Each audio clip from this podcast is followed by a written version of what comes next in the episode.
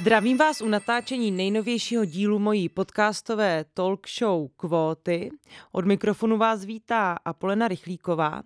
A hned na začátek bych chtěla upozornit, že vzhledem k tomu, že dnešní rozhovor eh, probíhá online, musíte se připravit eh, na zhoršenou kvalitu záznamu a já se za to velmi omlouvám. Mojí dnešní hostkou kvót je Jana Horvátová, česká historička, muzeoložka a etnografka českoromského původu, jež je zároveň ředitelkou Muzea romské kultury v Brně. Jana po maturitě na gymnáziu vystudovala historii a muzeologii na Filozofické fakultě Masarykovy univerzity v Brně a já ji tady vítám. Jano, dobrý den. Dobrý den.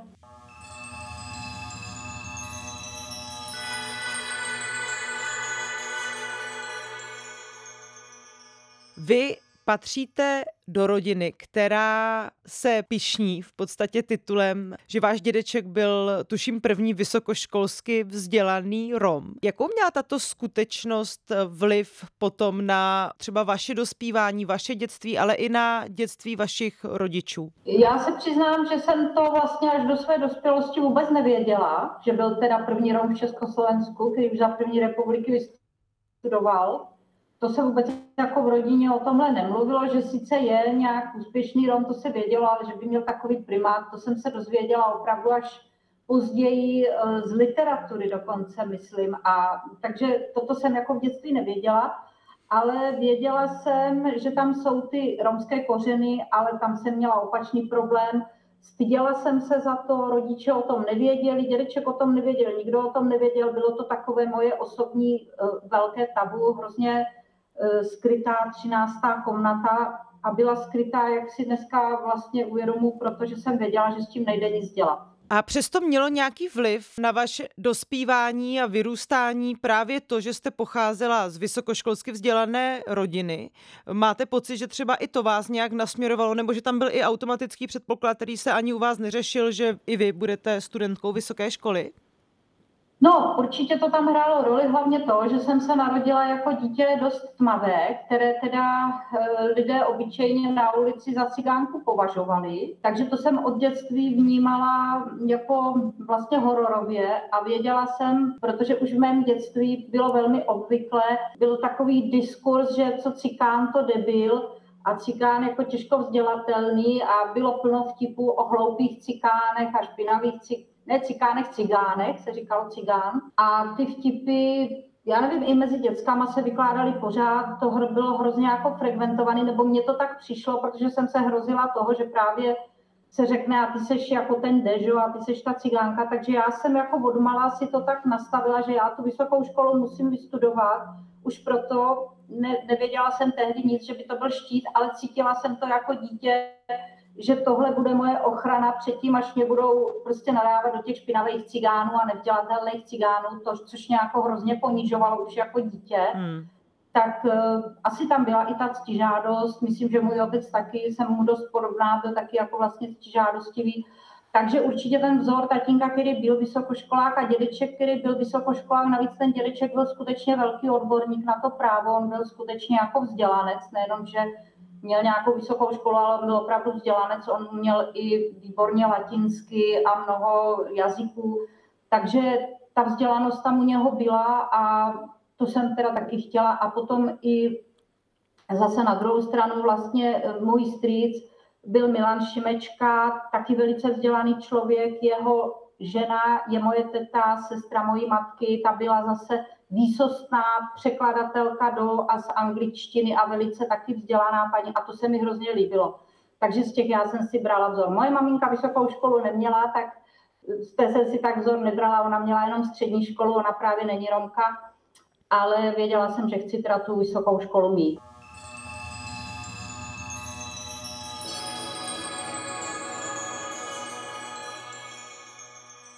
Vaším otcem je Karel Holomek, což je významný moravský romský aktivista, také politik. On byl i poslancem České národní rady za občanské fórum. Chápu to tedy správně, že on se k tomu svému romství aktivně hlásil a vy naopak jste měla s ním problém? Ano, můj otec s tím žádný problém neměl a on ani asi vůbec nemohl tušit, že já s tím nějaký problém mám Jo, to, protože on byl i pracovníkem svazu, já si jako dítě pamatuju, když se svaz likvidoval, že jsem tam s tatínkem šla, dostala jsem nějaký dárky od těch končících pracovníků, úředníků, takže on s tím vůbec žádný problém jako neměl. A vůbec by ho nenapadlo, že já ten problém mám a pro mě to bylo tak hrozně citlivé téma, že vůbec jsem to před těmi rodiči neotvírala. Akorát si pamatuju, když jsem poprvé byla, uh, jsem šla do první třídy, nastrojená právě a hrozně jsem se do školy těšila, že tam ty děti na mě křičely cigánko a jak to pro mě bylo jako hrozný, tak to jsem se té mamince svěřila. Ta maminka jako teda neromká, ona chudák se snažila dělat to nejlepší, co uměla, ale žádné rady nebyly. Tak ta právě tehdy řekla takovou tu pověstnou větu, no tak budeme tě oblékat tak, aby nikdo neřekl, že se střikánka, ostříháme tě na krátko, nebudeš nosit žádný šperky, abych jako splynula. No, tak já jsem hmm. si říkala, tak to je takto jediný řešení, tu kůži ze sebe nesmiju. A přijala jsem to jako takový nutný zlost, který musím to skrývat a musím nějak s tím jako bojovat a musím si udělat tu vysokou školu, aby právě na mě jako hmm. nikdo nemohl. To je samozřejmě hrozně náročná realita, která se obávám, že přetrvává pro řadu Romů a Romek i v té dnešní české společnosti. K tomu se určitě ještě dostaneme, ale přesto ještě k tomu vašemu příběhu. Co se zlomilo, kdy jste se rozhodla, že tu svoji romskou identitu přijmete a budete ji bránit a mít za svou pravdu, se s ní nějak vypořádáte? Co vlastně vás motivovalo k tomu?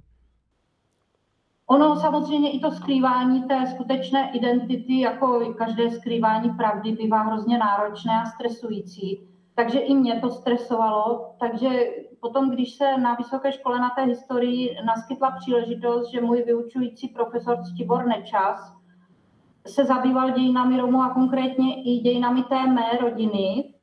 A já jsem to nevěděla, mě na to upozornil spolužák Tomáš Knos, který je dneska děkan Filozofické fakulty a naprosto skvělý historik a byli jsme kamarádi, tak on mě tak jako vlastně nějak nabídl, jestli teda nechci taky mu pomoct v tom výzkumu.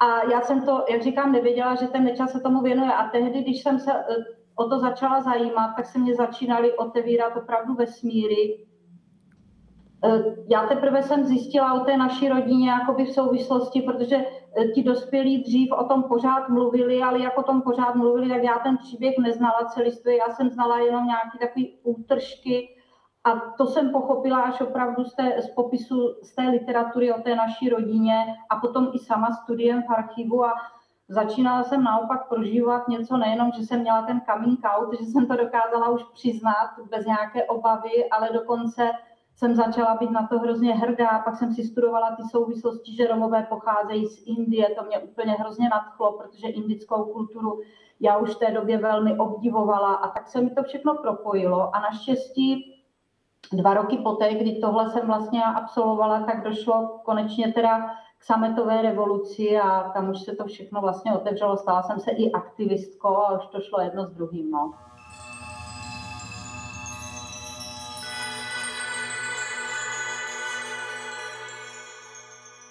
Ve vaší rodině je i taková ta historie z období protektorátu, kdy právě váš dědeček eh, Tomáš Holomek, který pocházel z mnoha dětí jako jediný, vlastně dostal z těch dětí šanci studovat, mluvil plyně latinsky, francouzsky, hrál na několik nástrojů a tak dále a tak dále. Eh, prostě dostal možnost rozvíjet ty své talenty, se musel ukrývat v lesích. Jaké to třeba pro vás bylo, když jste se bavili v rodině i o zkušenosti právě z období druhé světové války, kdy na tom československém nebo na tom českém tehdy protektorátním území byly páchany opravdu zločiny a bylo zabito více než 90% Romů a Sintů na území toho tehdejšího protektorátu.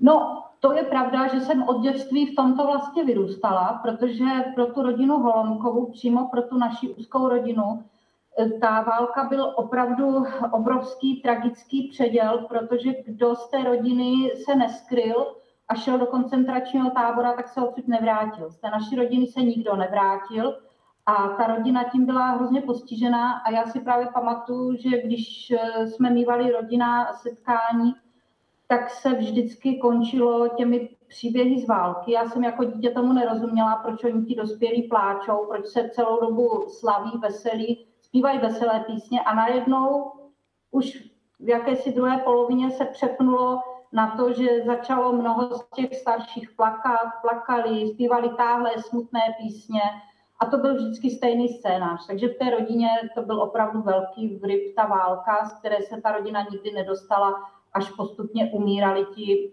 aktéři, kteří eh, který to nějak zažili a to byl hlavně teda ten můj dědeček, který se skrýval a jeho sestra, která měla to velké štěstí, že ji ta obec Svatobořice už jako dospělou odmítla přijmout do domovského svazku. Oni se s manželem a už měli malé děti přestěhovali do Nesovic, kde naopak eh, se setkali s velmi eh, jako vstřícným přijetím i pana starosty Josefa Kiliána. A ten jako, pokud je známo, jediný starosta tehdy v protektorátu se za, se za svou romskou rodinu zaručil a tím pádem je zachránil od eh, povinnosti nastoupit do transportu do koncentračního tábora. Takže ta rodina dědečkovy sestry Rosíny i s dcerou Emilí a synem Milošem, pozdějším předsedou Svazu Citánů Romů v České republice, se dráko zachránila. Takže to byly tady ti přeživší a pak ještě děti, děti toho bratra mm, Štěpána, řečeného Pepek. On měl neromskou manželku a šest dětí míšenců, který taky měli jít vlastně do koncentráku, to je další příběh a Eh, ta matka, jak měla šest dětí, tak tři byly vybrány, že můžou jít eh, domů, vrátit se a tři děti, že mají do koncentračního tábora a matka Neronka, že teda se může vrátit s těmi třemi dětmi. Ona to odmítla, že teda půjdou všichni a ten jeden český četník Klement Boda, který se spolu s říšským Němcem Hercigem podílel na, tom, eh, na těch transportech Romů z protektorátu, tak eh, pomohl této tetě s těmi šesti dětmi tajně utéct z toho zhromaždiště a ona mm-hmm. se mhm. dokonce války pak skrývala, takže i těch šest dětí a jejich děti potom žili ve Zlíně a tak to byly takové ty historky, mm-hmm. které tam jako vždycky byly, no.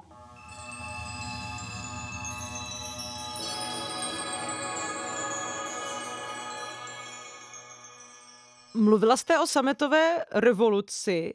Přesto já se musím zeptat i na období 90. let. Z mojí zkušenosti, co jsem několikrát mluvila s některými Romy, Romkami, i třeba jaké svědectví podává například kniha Summit Blues od nakladatelství Care, tak to bylo velmi složité období pro romskou komunitu, protože se čelilo velkému nárůstu nacionalismu, krajní pravice vlastně začala úřadovat eh, v České republice, v Československu a pak z České republice docházelo opakovaně eh, k pokusům o pogromy a velké množství lidí bylo zavražděno z rasových důvodů. Jaké to bylo období pro vás? Jaké bylo být Romkou v 90. letech? No to bylo zrovna to období toho mého mm, etnického národního obrození, takže já jsem to prožívala dost hrdě a zároveň to byla doba, já jsem se teda jednak angažovala v zakládání té romské občanské iniciativy tady v Brně a proto slovil potom předseda té celostátní rojky Emil Ščuka, abych šla dělat na ústřední výbor do Prahy, tajemnici pro kulturu a školství, což jsem teda odešla, ale jen nakrátko, protože ta jako takzvaná politická práce jsem si uvědomila, že není pro mě a odešla jsem do Brna a tady jsme se právě chopili té myšlenky, která ale tady už byla od 60. let, založit to muzeum Romu a to mě teda naplňovalo neuvěřitelným způsobem další, další roky a vydrželo mě to teda těch 30 let, ale pravda je taky to, že e, někdy už to bylo tak intenzivní a vyčerpávající, že já jsem vlastně docela vítala to, že jsem žena a mohu z času na čas odcházet na mateřskou dovolenou a takto jsem si dovolila odejít třikrát, že mám tři dcery a vždycky na tři roky a vždycky ty tři roky mě pomohly, že z nějakého takového toho, z té obrovské únavy z přepracování jsem se vždycky trošku dostala a, a mohla jsem pokračovat dál.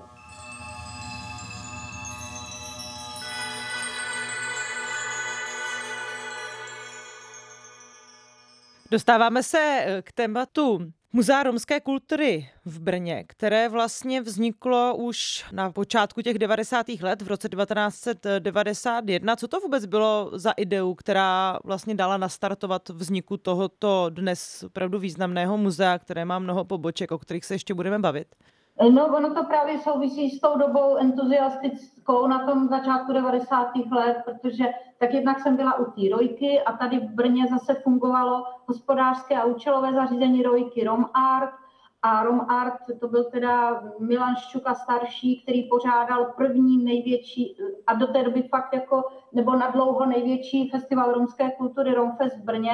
A mě s doktorkou Davidovou vlastně zaúkoloval, ať na ten Romfest připravíme výstavu Rom, Romové včera a dnes, takže jsme odjeli na Slovensko dokumentovat kulturu. To bylo moje první setkání s eh, Romy na Slovensku v jejich vyloučených lokalitách i potom s řemeslníky romskými a mě to hrozným způsobem nadchlo, že já jsem i v těch nuzných lokalitách viděla lidi, eh, kteří prostě jsou pozoruhodní, kteří malují, kteří tvoří, kteří jsou kováři a mnoho dalšího a přitom byli tak vysmívaní a tak ponižovaní. My jsme přivezli spoustu zajímavých exponátů, výstava byla pěkná a po skončení výstavy jsme si říkali, a to je škoda, teď co s těmi exponáty tady jako v politické straně nebudou vědět, co s tím. Tak je fakt, že potom, když já jsem se z té rojky vrátila z té Prahy, tak eh, to už byla myšlenka skoro na stole, že teda pojďme teda my zakládat to muzeum, když tady máme prvního romského historika Bartolomě Daniela, který samozřejmě byl pracovníkem svazu a v té době už byl jako v hluboké depresi, deziluzi, protože svaz zlikvidovali, komunisti ho prostě poškodili, našeho otce poškodili komunisti. Eva Davidová byla v Českém Krumlově etnografka, etnografka v muzeu, ale s velkou láskou, vztahem k Romům. Takže my jsme s otcem si řekli, tak pojďme to zkusit my tady v tom Brně, když navíc v tom Brně bylo sídlo toho svazu, který už tehdy chtěl to muzeum zakládat a začal vytvářet ty sbírky. Eva Davidová ta byla jak sirka, ta hnedka vzplála, jo, to, to hnedka zaujalo. Bartolomě Daniela přesvědčit bylo mnohem těžší, protože on byl opravdu už v jakési deziluzi, nicméně se to mému otci podařilo.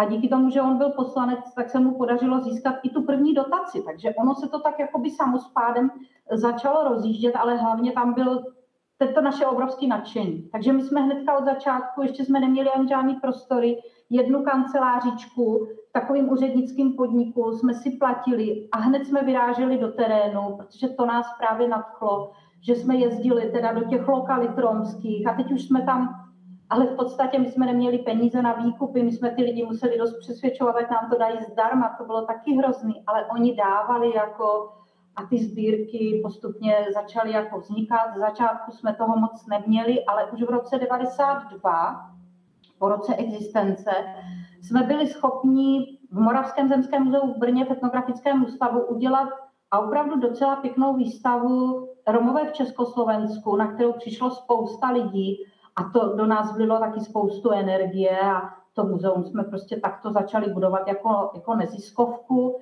a podporoval nás Ministerstvo kultury, teda státní ministerstvo, odbor regionální národnostní kultury, kde jsme každý rok podávali žádost o granty. A pak už byla i řada možností těch mezinárodních grantů, Open Society Fund, Čorošu a prostě další, další možnosti. A takhle jsme to skládali, eh, ty grantové peníze a bylo to hodně těžké fungování, pravda je i to, že tehdy jsme vůbec nemysleli na nějaké naše platy. To bylo tak spíš symbolicky a spíš jsme do toho vkládali i našich prostředků, protože nám na tom hrozně záleželo. Já vím, já jsem byla takový teda fakt jako člověk, že i v té vlastní rodině se snažil maximum vytěžit do sbírek muzea z té rodiny, jo, takže to takhle ze začátku vznikalo celý ten dědečkův archiv, všechny vydání toho romského časopisu ze svazu Romu, Romano Lilu, to byl základ pro budovanou knihovnu. Všechno jsem to hrnula z domu do muzea prostě a hrozně nás to těšilo a těšilo nás i to, že vlastně i to ministerstvo kultury nás vlastně dost podporovalo. Byla to taková i morální podpora. Ne tady z Brna. Brno to ještě tehdy bylo takové jakoby provinční, to město nás vůbec nepodporovalo, ale podporoval nás ten stát. Tam už to bylo trošku jako na vyšší úrovni asi i to úřednictvo. Muzeum romské kultury sídlí, jak tady bylo několikrát řečeno, v Brně na ulici Bratislavská. Jak moc si myslíte, že je důležité právě to jeho umístění v srdci, řekněme, něčeho, co by mohlo být mnohými nazýváno vyloučenou lokalitou, byť já to tak nevnímám a nemám ten termín ráda, ale je to vlastně místo, kde převážně, aspoň v minulosti, ještě žili Romové a Romky. Je to nějak důležité pro to, jakým způsobem třeba to funguje na tu lokalitu? My jsme si v tom naučili najít tu výhodu, ale my jsme od začátku nechtěli do vyloučené lokality, my chtěli do středu města. ale to město, jak říkám, nechtělo si, to bylo řečeno i teda na uh, zastupitelstvu, že cikány si do středu města tahat nebudeme. Takže když stát tehdy nás chtěl podpořit a požádal město Brno o vytipování budovy, jejíž opravu stát uhradí jako účelovou opravu pro sídlo Muzea kultury, jsme byli ještě neziskovka, tak město našlo ten vybydlený dům ve vyloučené lokalitě. No a dneska už ty výhody eh, jsme samozřejmě našli, protože při muzejní noci eh, k nám chodí naprostá většina romských návštěvníků přímo tady z ulice, naši sousedé. Sice už dochází k té postupné gentrifikaci, že opravdu vidíme, že ti Romové jsou odsouváni jinam, protože ta vyloučená lokalita je součástí středu města, jsou tady drahé pozemky, drahé domy, takže to taky sledujeme, ale přesto ještě těch Romů tady žije taky poměrně dost, ale do budoucna to opravdu asi už eh, bude jinak. Takže výhody jsme si v tom našli, my jsme taky eh, dlouhých 15 let, od roku 2004, kdy já už jsem pak byla ředitelkou, měli takový uh, sociálně edukační projekt, kdy jsme z zahraničních dotací tady doučovali romské děti, právě ty děti tady z naší ulice, protože oni hrozně rádi přirozeně do toho muzea chodili. Jim se tady líbilo prostě i ty výstavy, i to prostředí, milí lidé a prostě ty děti nám sem běhali a my jsme nevěděli, co s nimi, tak jsme si pak řekli, tak jo, tak se jim budeme věnovat. Nejdřív jsme si mysleli, že je tady budeme nějak bavit nějakou eh, volnočasovou činností, ale pak jsme si vlastně všimli, říkali jsme si, ale ať to má pro ty děti význam tancovat, umí zpívat většinou taky, ale ať se naučí něco do té školy, jak jsme vždycky trošku je chtěli jako doučit. A pak jsme pochopili, že vlastně i ty rodiče, kteří jsou třeba polovzdělaní nebo pologramotní, že oni sami preferovali, ať se s těma dětma učíme, ať to má pro ně význam. Takže pak jsme zrušili veškerou volnočasovou činnost a už jsme šli jedině doučování, individuální doučování, žádný skupinový jeden doučovatel měl jedno dítě, takže jsme měli i dobrovolníky z Masarykovy univerzity. Byl to jako bezvadný projekt, který nás stal ale hrozný úsilí.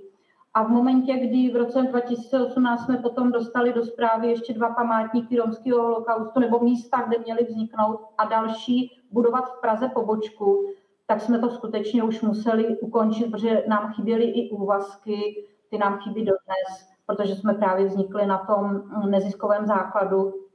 Jsme se stali státním muzeem vlastně tím, že ta neziskovka celá byla vytunelovaná pro stát, tak eh, dodnes máme prostě podstav úvazku a je tady opravdu obrovské vysoké pracovní tempo, aby jsme to všechno zvládli. V současné době nejenom, že máme brněnskou centrálu a vybudovaný památník v Hodoníně, ale budujeme pobočku v Praze a budujeme pobočku v Eh, teda v letech a v Praze s pomocí norských fondů, ale peníze z těchto fondů nestačí a musíme zhánět eh, finance další, protože jsou to obrovské investiční projekty.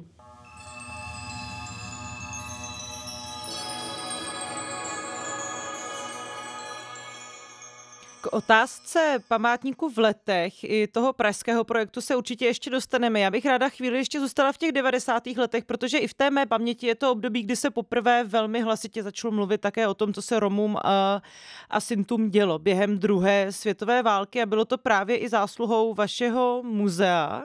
Vzpomínáte ještě na to období, kdy se začalo velmi tematizovat vlastně, jak moc trpěli Romové a Sintové v období druhé světové války na našem území a Jakou třeba roli v tom hrála i osobnost lidí, jako byl třeba Václav Havel nebo Petr Úl, bývalých dizidentů, kteří se velmi zasazovali o to, aby třeba téma rasismu a nějaké nenávisti etnické v české společnosti vymizelo? Ano, e, tak určitě ta celá 90. léta to téma holokaustu Romů byl nejenom neznámý holokaust, ale stále i vytěsněný. Já jsem chodila přednášet a vím, jak to téma bylo nepřijímáno, opravdu nepřijímáno, zesměšňováno.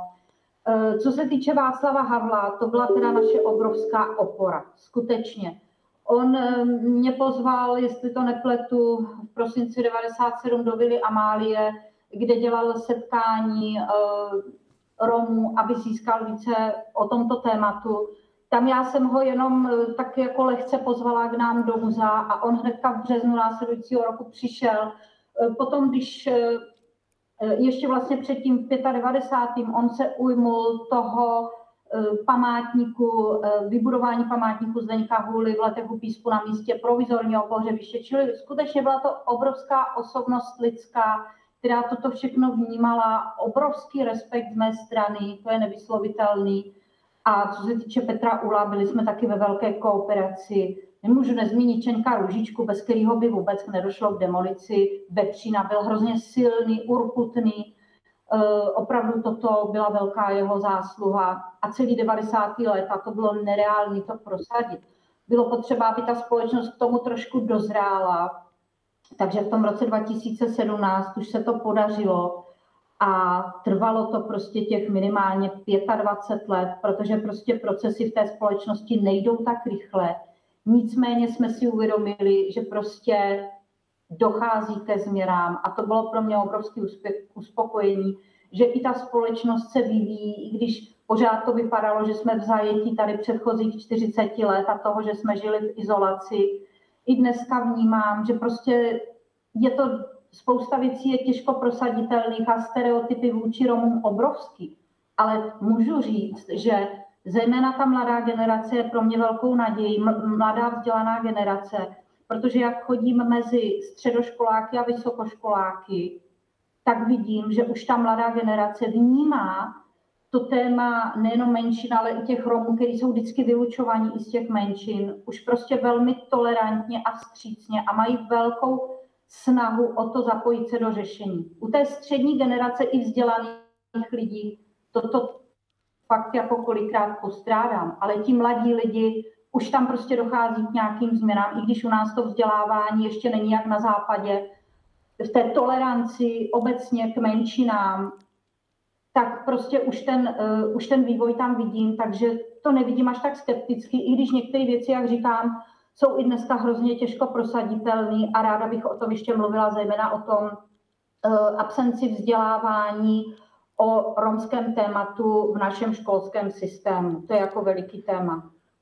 Určitě to klidně můžeme se o tom pobavit teďka, jestli to chápu teda správně, eh, že cítíte jako neadekvátně pokryté téma romské historie, romské kultury v rámci všeobecného vzdělávání, je to tak?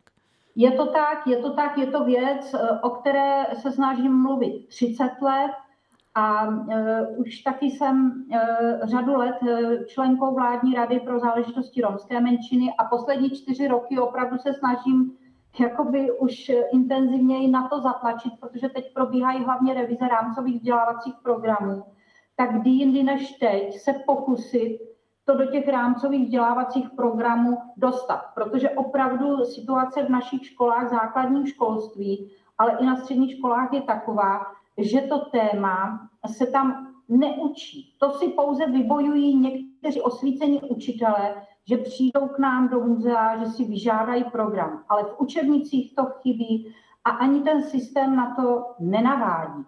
Eh, teď ty rámcové vzdělávací programy, ty aktualizace probíhají mm, mimo ministerstvo školství, řeší to Národní pedagogický institut, má řadu pracovních skupin, my tam teďka máme jednu expertku a zase už to vypadá jako, že to se možná nepodaří to téma tam vůbec dostat, protože byly různé argumentace, tak když by tam měly být Romové, tak tam musí být všechny národnostní menšiny, což je nesmysl, protože Romové u nás jsou nejpočetnější národnostní menšinou a už desítky let vláda vytváří strategii integrace romské menšiny, kterou, který, což má být materiál, který má propojit celou vládu. Když víme, že to tak úplně není, tak prostě by měl. A takže přece jenom i na tom ministerstvu školství shledávám ještě takové rigidní prostředí, ale trošku se možná blízká na čas. Já sama jsem velmi eh, jakoby eh, mám jako nejistotu, jestli se to podaří. A pokud se to nepodaří teď, tak už na dlouho zase to bude zabité.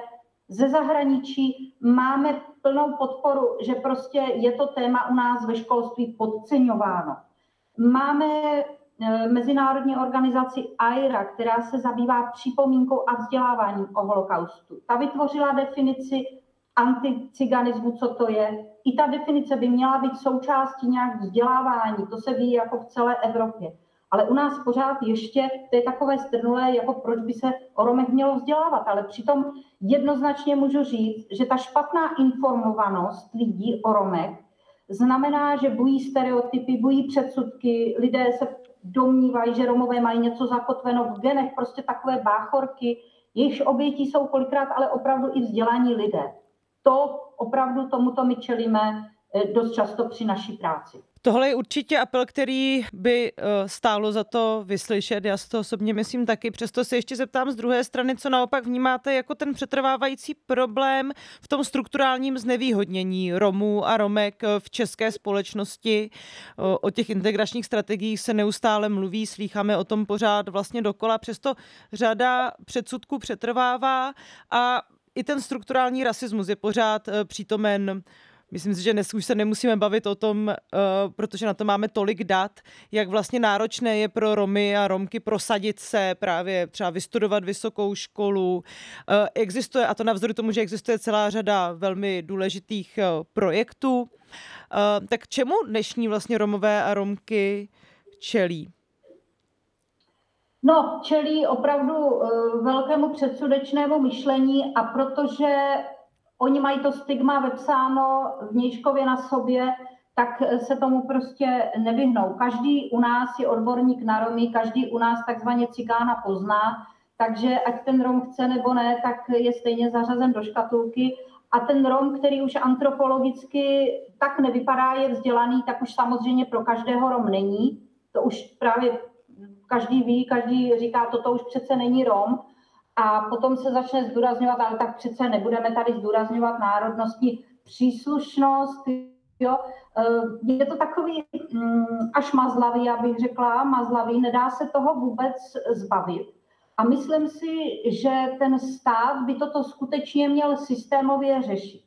Ale stát to systémově neřeší tu integraci, protože proč? Protože každá vláda je taky politicky sestavená vzejde vláda z voleb a do voleb žádná z velkých volitelných stran nepůjde s programem integrace Romů, protože by to prostě prohrála. To víme. To víme i od těch politických představitelů. Oni nám to neformálně řeknou, že nemohou tohle téma v předvolební kampani zvednout, čili nemáme ani žádné romské poslance v parlamentu.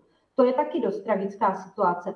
Přitom ti Romové, kdyby byli zapojení, do těch struktur, tak oni by zase uměli ty problémy lépe řešit, protože jim rozumí. Opravdu se to i ukazuje, i když pedagogický asistent, který má teda působit eh, na ty eh, sociálně handicapované romské děti, je nerom, tak on opravdu si s tím zpravidla neví rady, protože nezná situaci romských rodin. Takže my potřebujeme, aby romové vzdělání byli na těch důležitých místech, byli na ministerstvu školství, byli na ministerstvu práce, sociální věcí, na ministerstvu zdravotnictví.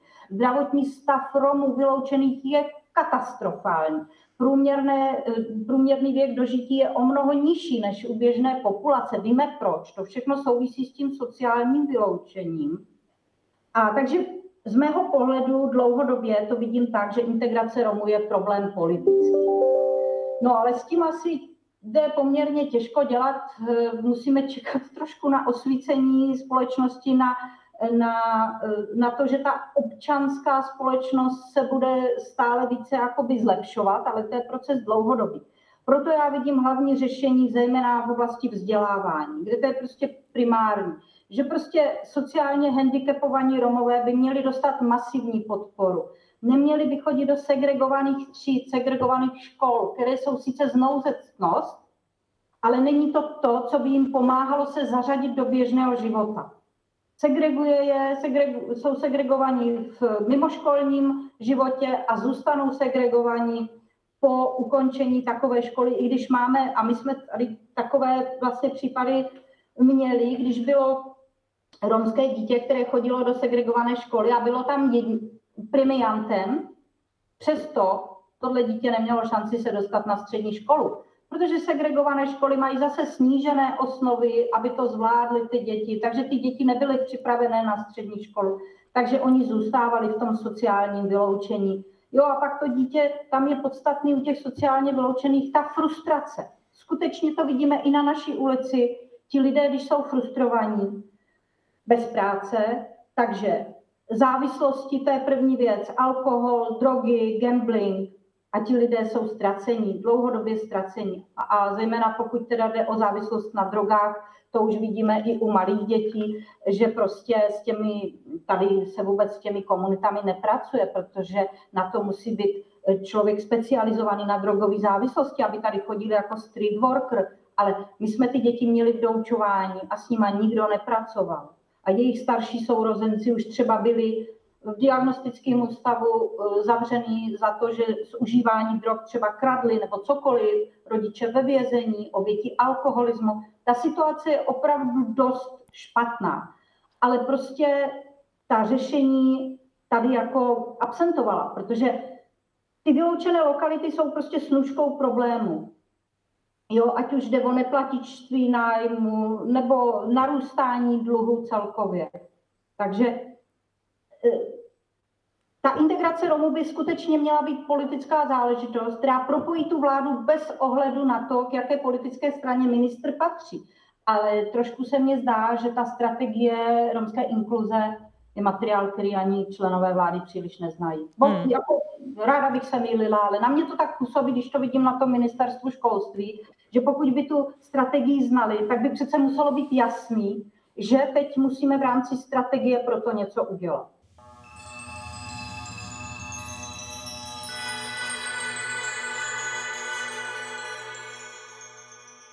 Vy jste tady zmínila nějakou politickou otázku.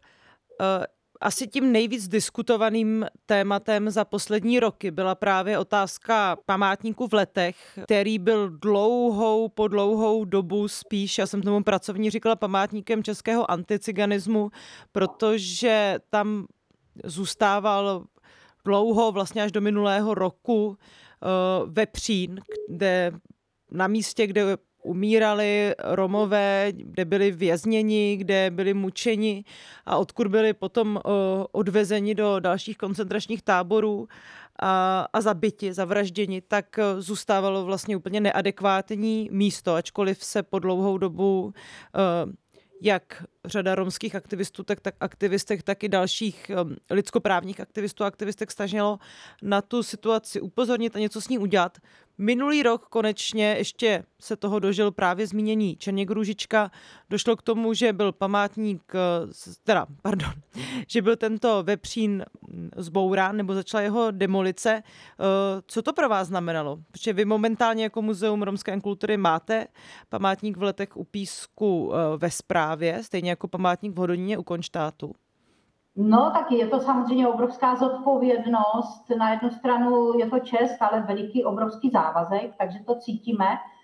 Eh, já jsem ráda, že po těch 30 letech se ukázalo, že některé věci můžou jako fungovat. Ale vy jste správně řekla, že to byl památník anticiganismu. A teď si jenom vezměme, kolik vysoce postavených politických osobností v nedávné době mělo nehorázné řeči na adresu tohohle koncentračního tábora, ať to byl pan Babiš, ať to byl Václav Klaus, Tomio Okamura a další prostě. A to je zase se dostáváme k tomu vzdělávání. Pan Babiš tam musel být zaveden eh, Jiřinou Šiklovou, aby ho dovzdělala, aby mu otevřela obzory. On to nedělal záměrně, on byl jenom takto nedostatečně vzdělán. A to je většina veřejnosti. Já vám řeknu, my za poslední půl rok, kolikrát jsme dali tiskovou zprávu k letům a zmínili jsme, že to byl koncentrační tábor. Okamžitě jsme dostali podepsaný dopis e-mailem a protest proti tomu, že to přece není koncentrační tábor. Dali jsme si s tím práci, vyanalizovali jsme to. Ještě nám třeba pan pisatel poděkoval, jo, ale ten názor je obecný ve společnosti prostě. I když se to mění, eh, tak prostě je to ještě hrozně hluboko v těch lidech a tam chybí vzdělání. Opravdu to vzdělání je velmi důležité. Hmm. informace. A t, uh, já když jsem viděla fotky, protože jsem nemohla být osobně uh, přítomná na té symbolické, na počátku té symbolické demolice, ale přesto jsem měla velkou radost, protože třeba pro mě osobně to byla velká ostuda. Když jsem viděla fotky, jak Čeněk Růžička buší kladivem um, do zdí toho prasečáku, tak jsem byla opravdu dojatá. Tak jaký okamžik to byl pro vás a pro lidi kolem vás, kteří jste o to tak dlouho usilovali? Jo, no tak samozřejmě, že je to vítězství, no. To určitě, ale my už tím, že tím žijeme a třeba tou demolicí se zabýváme fakt poslední tři roky, a jaký jsou tam problémy, jak to je všechno urputný, tak to vám neumožňuje se potom z toho hmm. až to řešit, jo, protože my jsme neustále vlastně v poklusu, neustále odložíme jednu věc, která se podaří a my nemáme šanci se úplně z toho potěšit, to je taky špatně, já to vím, ale my jsme opravdu ve veliké tenzi toho, co máme realizovat, na co nám chybí investiční prostředky a pořád musíme se snažit komunikovat na vysokých úrovních. Přivítali bychom to, říkám, do éteru, opravdu oporu poslanců parlamentu, aby za námi stáli, protože my to děláme pro celou tu společnost, děláme věci ne pro sebe, ne pro Romy jen, pro celou společnost a potřebujeme tu podporu, protože když jde o romské věci, lidé žijí v nějaké iluzi, že na romské projekty se dobře zhání peníze, to je prostě nesmysl.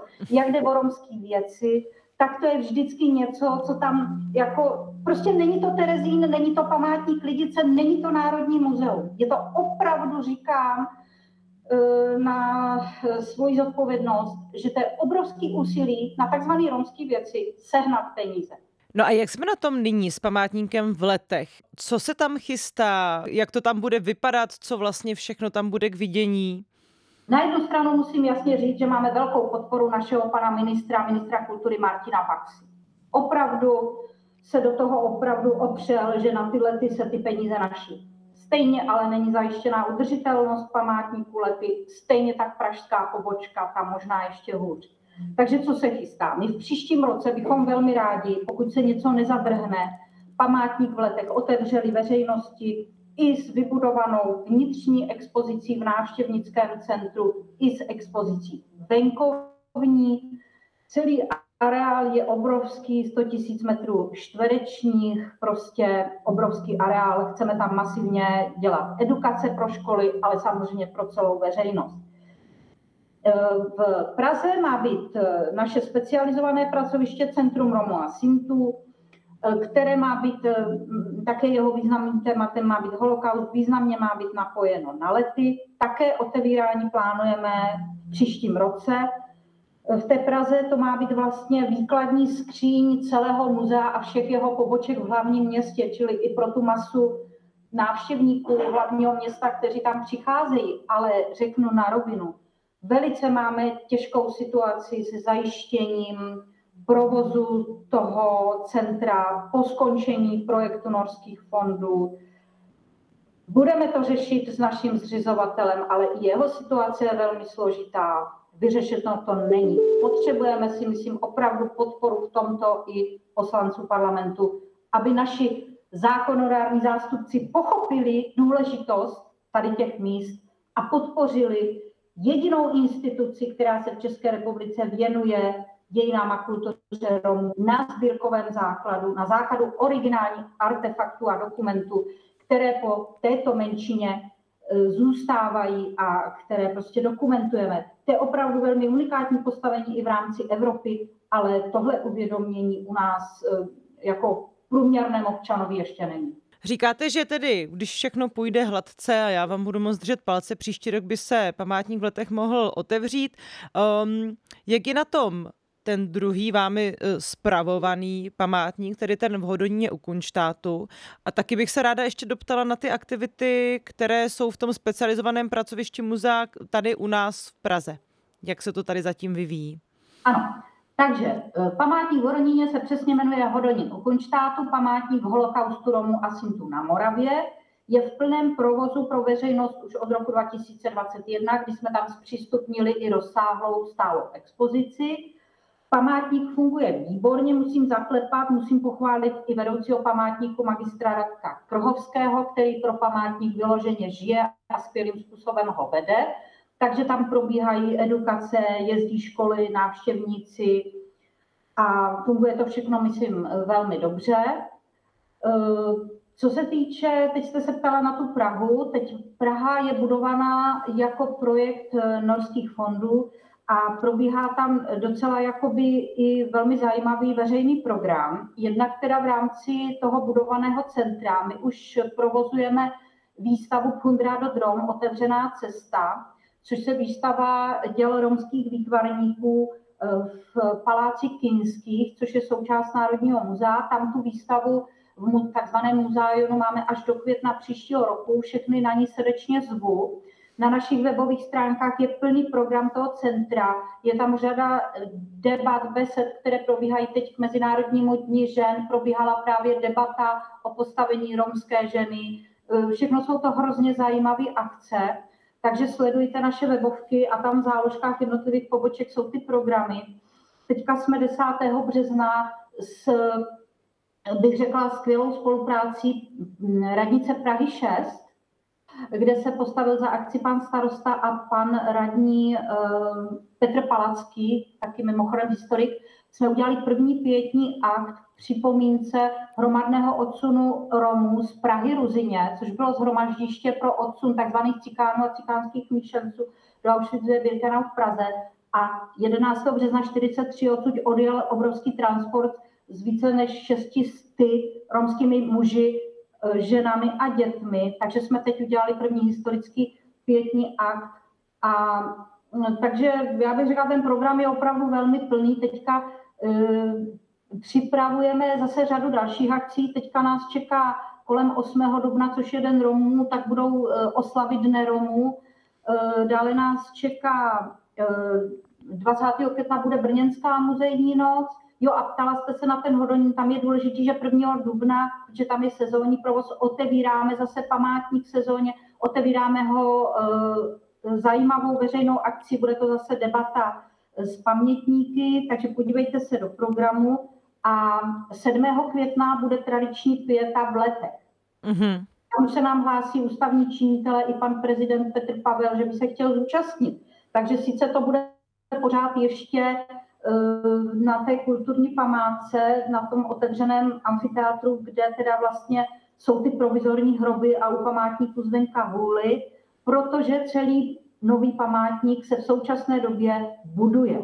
Takže tam ještě to nebude, ale bude to na té kulturní památce, kde máme i repliky vězeňských staveb, tak tam zase tak jako každý rok bude ta pěta probíhat.